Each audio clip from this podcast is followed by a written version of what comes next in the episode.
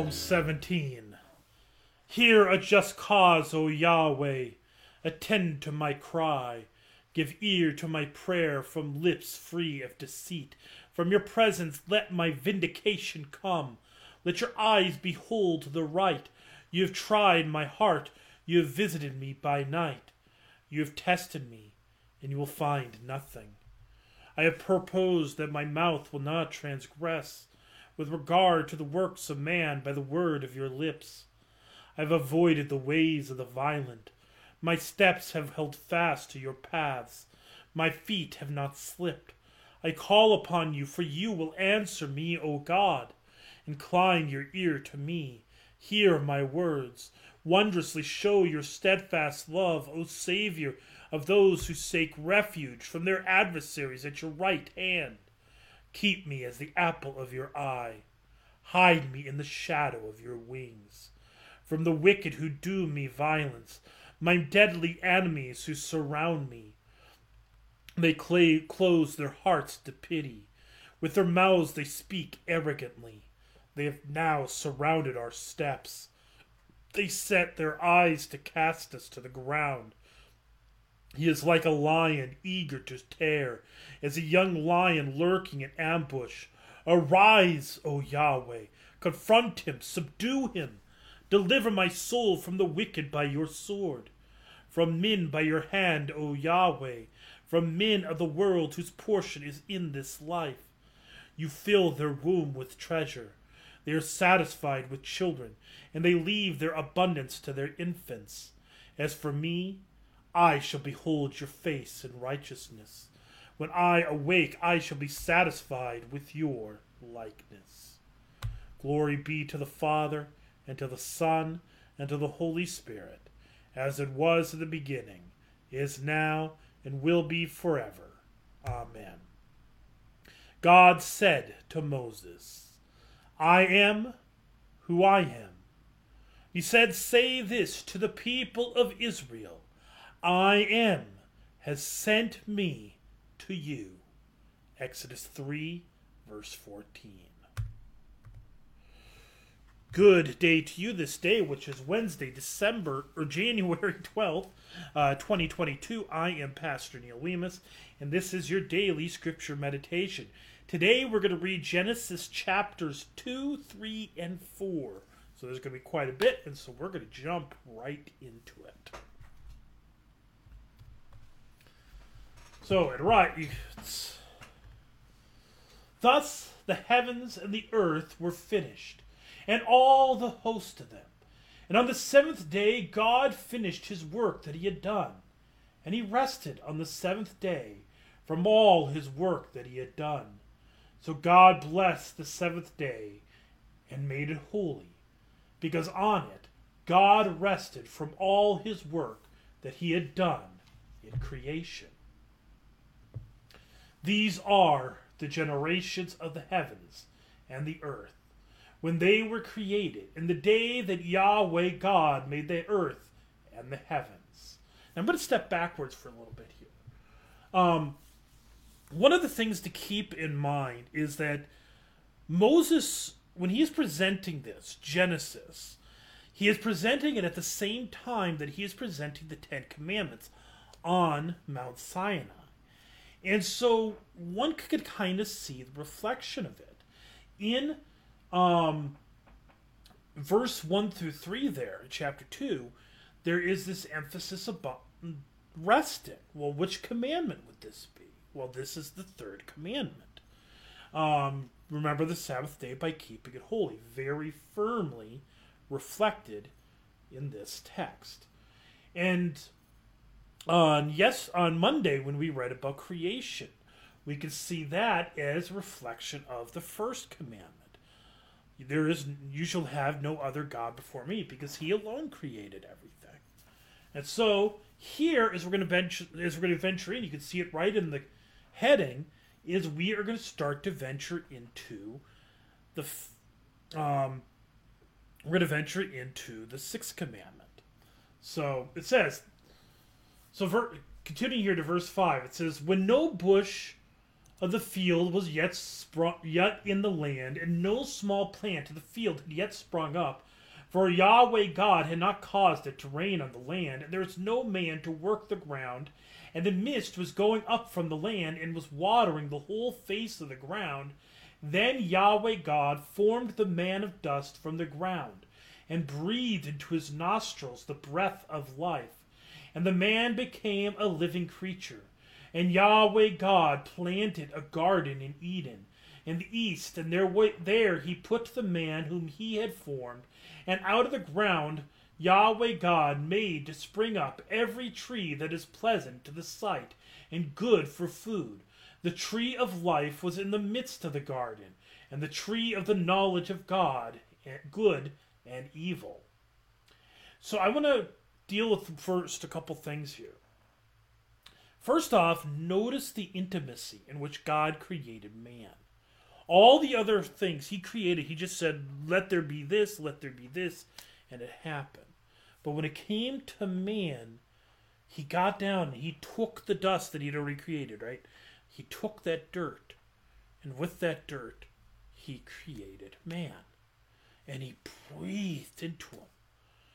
By his own breath, he gave us breath. All right, He gave us the breath of life. Um, one thing, though, I have to address is that there is a confusion. Did we not read just in chapter 1 that God created man and woman in his own image? Why is he here creating another man? And in a little bit, we're going to read about him creating yet another woman. Does it, is he creating two first men and two first women? Is he doing this two rounds? No. This what is going on here is it's kind of basically what you have here is this is a zoom in of day six of creation. So this is really still the same events that happen on day six in chapter one. It's the same thing, it's just giving more detail. All right?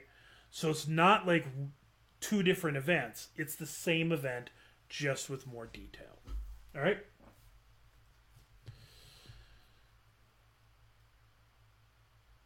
And then you have this, by the way, the mention of the tree of life.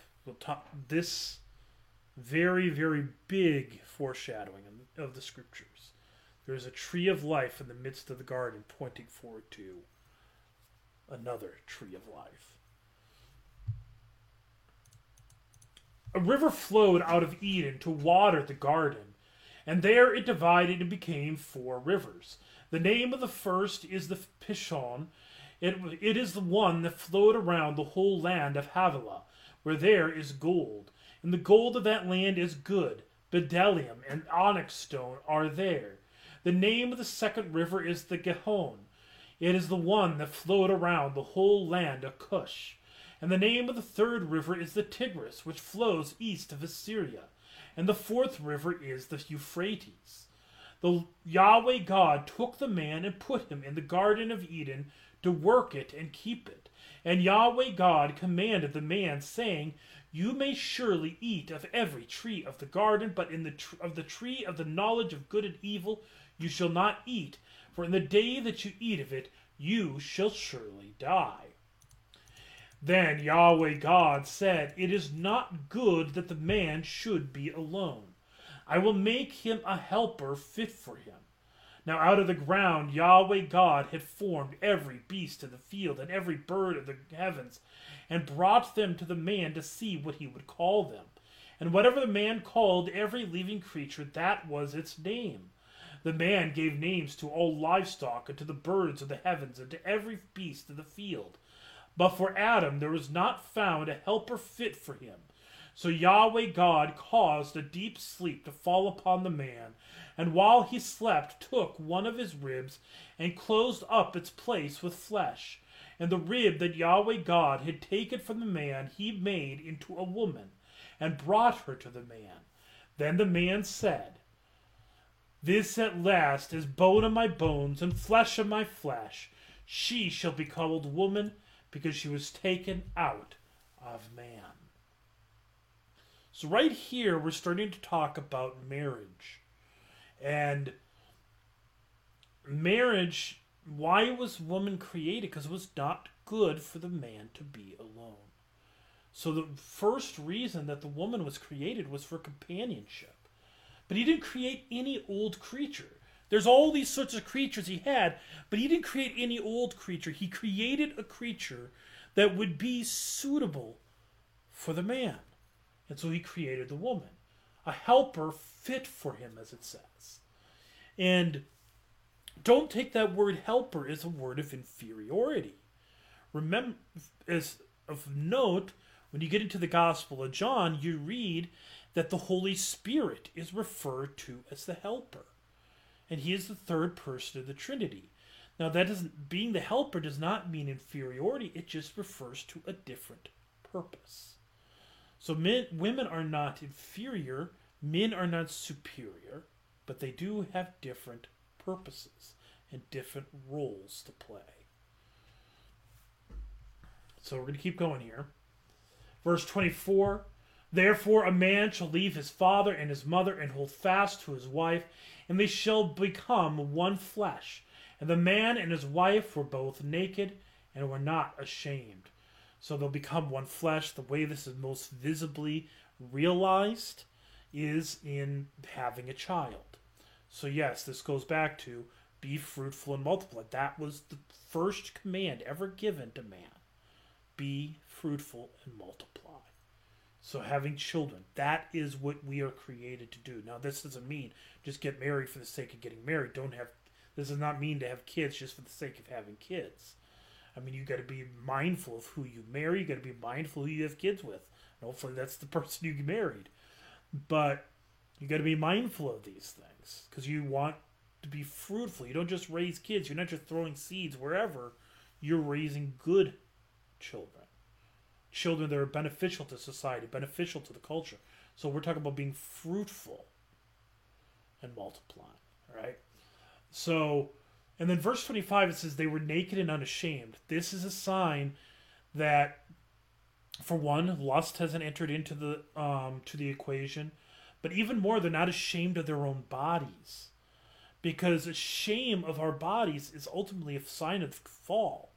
Is because God created our bodies, and when we are ashamed of our bodies, we are ashamed of God who created us. And this is this is why it will be one of the first signs that they had fallen into sin. So chapter 3. Now the serpent was more crafty than any other beast of the field that the Lord Yahweh God had made. Note serpent here could mean dragon. I'll get back to that a little bit later. And he said to the woman, Did God actually say, You shall not eat of any tree in the garden? And the woman said to the serpent, We may eat of the fruit of the trees of the garden, but God said, You shall not eat of the fruit of the tree that is in the midst of the garden, neither shall you touch it, lest you die. But the serpent said to the woman, You will not surely die, for God knows that when you eat of it, your eyes will be open and you will be like God, knowing good and evil. So when the woman saw that, the tree was good for food, and that it was a delight to the eyes, and that the tree was to be desired to make one wise, she took of its fruit and ate. And she also gave some to her husband who was with her, and he ate. Then the eyes of both were open, and they knew that they were naked. And they sewed fig leaves together and made themselves loincloths. And they heard the sound of the Lord God, Yahweh God, walking in the garden in the cool of the day. And the man and his wife hid themselves from the presence of Yahweh God among the trees of the garden. But Yahweh God called to the man and said to him, Where are you? And he said, I heard the sound of you in the garden, and I was afraid, because I was naked and I hid myself. He said, who told you that you were naked? Have you eaten of the tree of which I commanded you not to eat? The man said, The woman whom you gave to be with me, she gave me fruit of the tree, and I ate. Then Yahweh God said to the woman, What is this that you have done? The woman said, The serpent deceived me, and I ate. Yahweh God said to the serpent, Because you have done this, Cursed are you above all livestock, and above all the beasts of the field. On your belly you shall go, and dust you shall eat all the days of your life. I will put enmity between you and the woman, between your offspring and her offspring. He shall bruise your head, and you shall bruise his heel. To the woman he said, I will surely multiply your pain in childbearing. In pain you shall bring forth children. Your desire shall be contrary to your husband, but he shall rule over you. And to Adam he said, Because you have listened to the voice of your wife, and have eaten of the tree of which I commanded you, you shall not eat of it. Cursed is the ground because of you.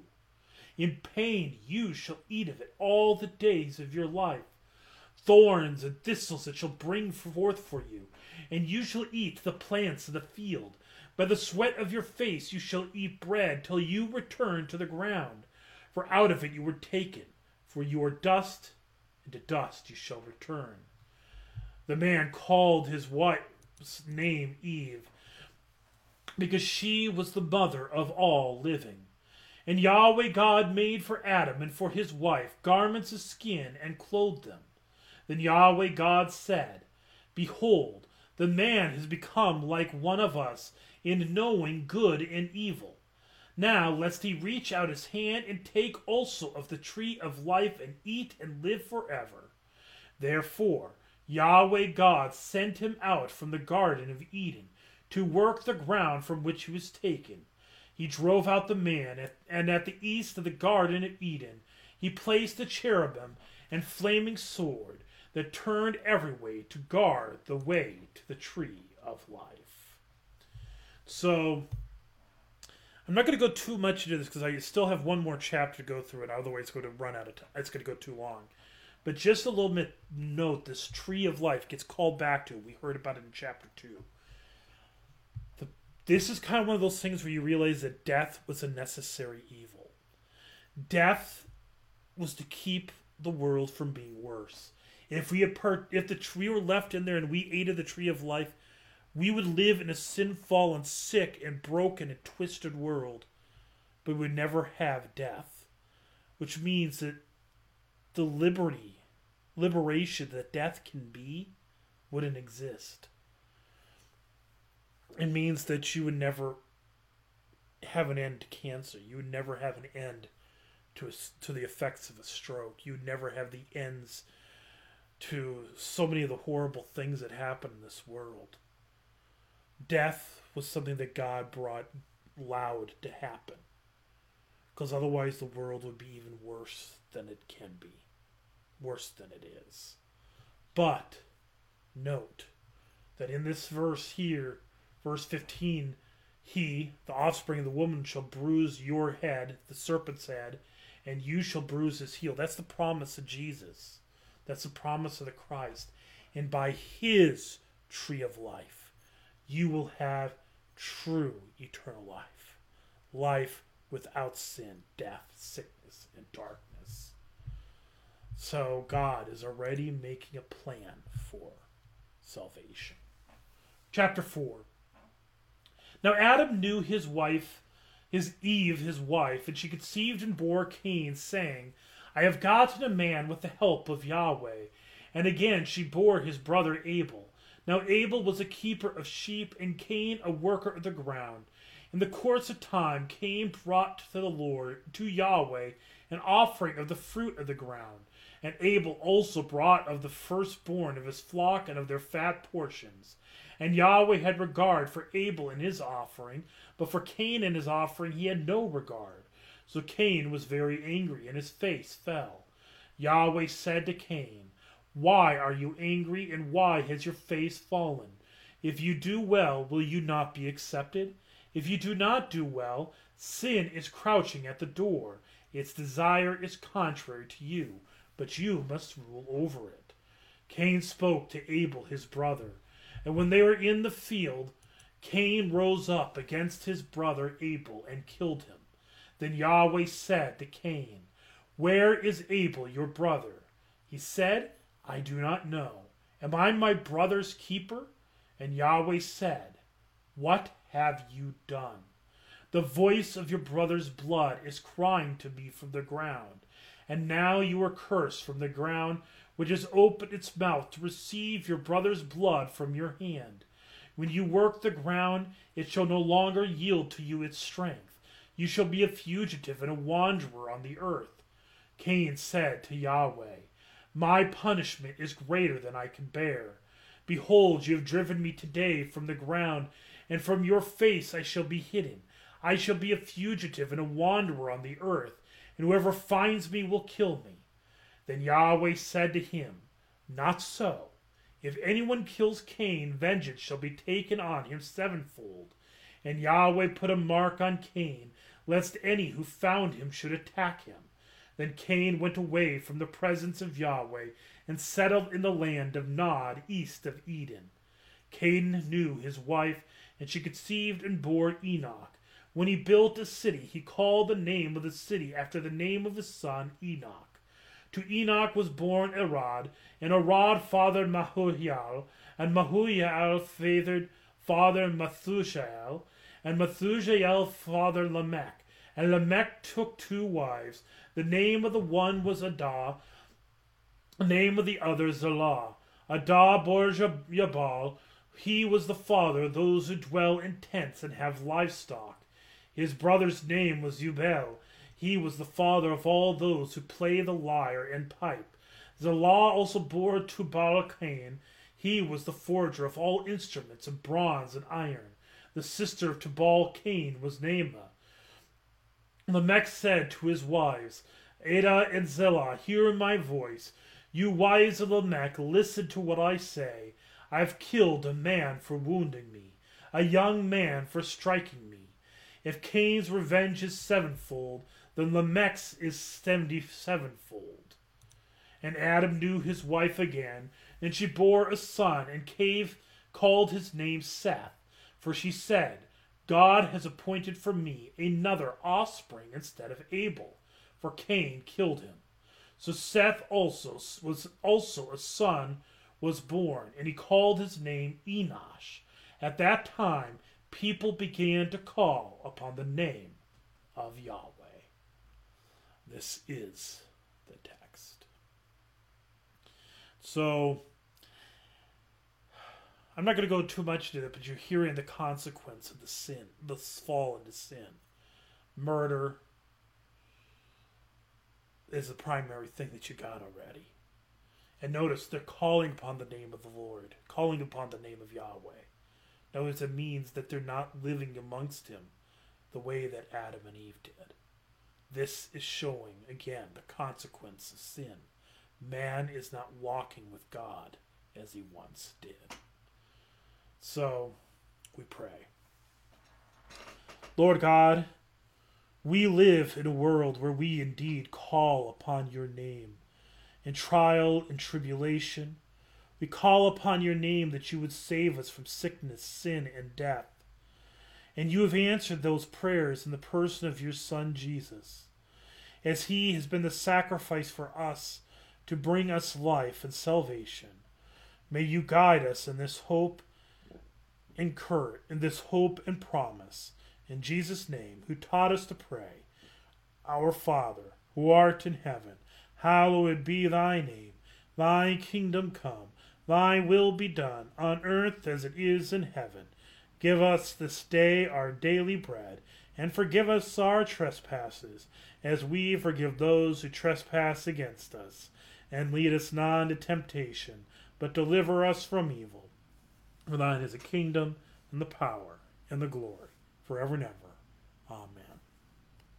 The Lord bless you and keep you. The Lord make his face shine upon you and be gracious unto you. The Lord lift up his countenance upon you and give you his peace. Amen. We will not conclude with the hymn of the week because we're already getting kind of long. So, blessings.